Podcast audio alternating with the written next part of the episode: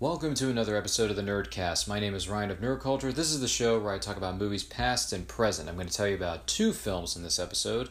The first one I want to tell you about is from 1992. It's called Glenn Gary, Glen Ross, based on the play of the same name. It stars Alec Baldwin, Ed Harris, Jack Lemmon, Al Pacino, Jonathan Pryce, Kevin Spacey, and a host of other actors.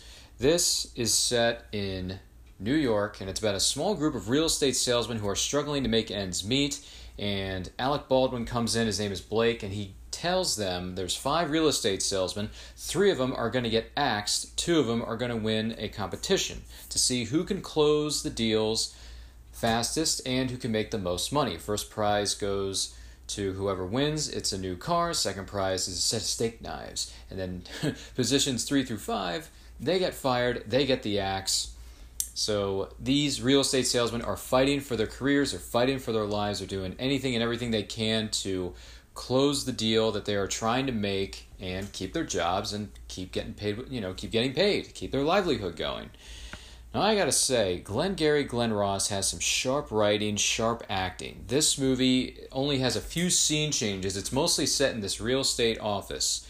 And I gotta say, every actor in this movie brings something to the table. Whether it's Al Pacino, whether it's Ed Harris or Jack Lemmon, Kevin Spacey, Jonathan Pryce, and especially Alec Baldwin's speech in the beginning of the film. He has a small but pivotal role in this movie. He's only in the movie for about 8 to 10 minutes. But in those 10 minutes, he gives a great speech that has been quoted by a number of different people, I'm sure, in all walks of life and probably other forms of media. Now I understand where Always Be Closing comes from, and I understand what it means. I understand the entire speech that Alec Baldwin makes during the course of the movie. This is a well acted film. It's a very well acted film. It's a bit of a, a tense movie. It keeps you I wouldn't say it's a suspenseful thrill ride by any stretch of the imagination, but you're kind of you're rooting for these guys. You want them to keep their jobs. You don't want anyone to get fired because they're all going through different situations in their own lives individually, and you want to see them succeed. You want to see them, you know, not get the axe. But unfortunately, you know, someone's going to be fired here. But it's a really good film. I think it has some strong acting, really good writing, good direction. So if you're looking for a good dramatic film with an A-list cast, I mean pretty much everyone in this film delivers a great performance, you know, whether they received Oscar buzz for it or not. This is a very strong story with strong actors telling a pretty good well-paced film. It's a bit of a slow burn, but it it builds up. It really builds up to something and it has a few special moments whether it's in the beginning, the middle or the end of the film it's good stuff. So definitely check out Glenn Gary, Glen Ross. Overall, I'm going to give it an 8 out of 10. I really enjoyed this movie. There were great, you know, funny lines, really well spoken dialogue, and very sharp writing here, and great performances delivered by everyone involved. So there are my thoughts on Glengarry, Glen Ross. The next movie I want to tell you about is a sports film. It's called Hoosiers from 1986. It stars Gene Hackman, Barbara Hershey, among others former coach Norman Dale gets a chance to redeem himself a little bit where he is coming into a small Indiana town. He coaches a high school basketball team, and let's face it, they're not a very good team. They need someone to shake things up around here, get him back on the winning track, and so on and so forth. So, with that being said, Gene Hackman is the coach, Norman Dale. Barbara Hershey plays a teacher at the school, it's a potential love interest.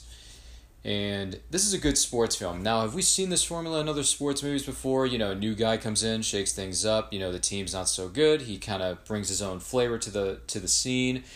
You know, encourages the team, gets them back on track, and all that good stuff. Yeah, sure. But this is a this is a bit of a I don't know. I got a bit of a different feel for this movie. I really did. I got a bit different vibe to it.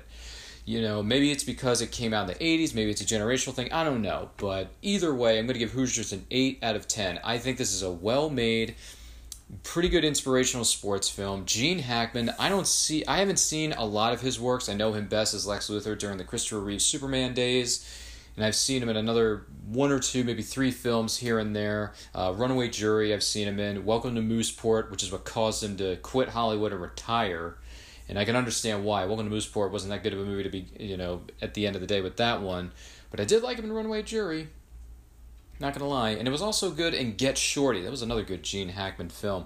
But yeah, this is a bit of, this is a bit of a different thing for me to see Gene Hackman playing this type of role in this type of movie. But you know what? He does a really fine job. And Barbara Hershey, I didn't even recognize her in this film. I mean, this this must have been one of her uh, I wouldn't say early roles, but it definitely. I mean, you can tell that she was definitely one of the younger members of the cast, the, or at least somewhat of one of the younger members of the cast. And she did a good job too as a love interest. I'm not gonna lie, Barbara Hershey does a good job. So Overall, I'm to give Hoosiers an 8 out of 10. I got some enjoyment out of this movie. I got some good grit. I, there's some good intensity. And the speeches that Norman Dale gives in the locker room to the basketball team. And the basketball team does a good job too. And also, Dennis Hopper's in this movie. And he delivers a good performance too. I know, I've never seen Dennis Hopper like this in my life. So, this is, I mean, Uh, uh, aside from some of the other films I've seen him in, I haven't seen Dennis Hopper play this kind of a role. So, this was a new experience for me in a way but it's a good sports movie. I strongly recommend it. That is going to do it for my thoughts on Hoosiers. 8 out of 10. If you're looking for a good sports movie, a good basketball movie, an inspirational, kind of a motivational type thing, you know, to get, you know, rah, rah, get up out of your chair and cheer and just root, root for the underdogs, root for these teams. Definitely check out Hoosiers. I think it's one of the better sports films that I've seen in recent years, even though I know it's, you know, couple decades old, but hey, it works. It works for the story it's telling. I think Gene Hackman and Barbara Hershey and company deliver really good performances. So there you go. Those are my thoughts on Hoosiers. But what do you think about Hoosiers? Where does it rank amongst your favorite sports movies? Where does it rank amongst your favorite Gene Hackman performances? What do you think about Glengarry Glen Ross? Do you think it's one of the better dramatic films in the, in the last uh, couple of decades? Where does it rank amongst your favorite uh, dramas or favorite movies featuring actors such as Jack Lemmon, Ed Harris, Al Pacino, Alec Baldwin, Kevin Spacey, and company? Leave any and all your thoughts in the comment section below. I'd love to hear about it. That is going to do it for this episode of the Nerdcast. Once again, my name is Ryan of Nerd Culture. You can find me on Twitter and Instagram at RyanRPM5.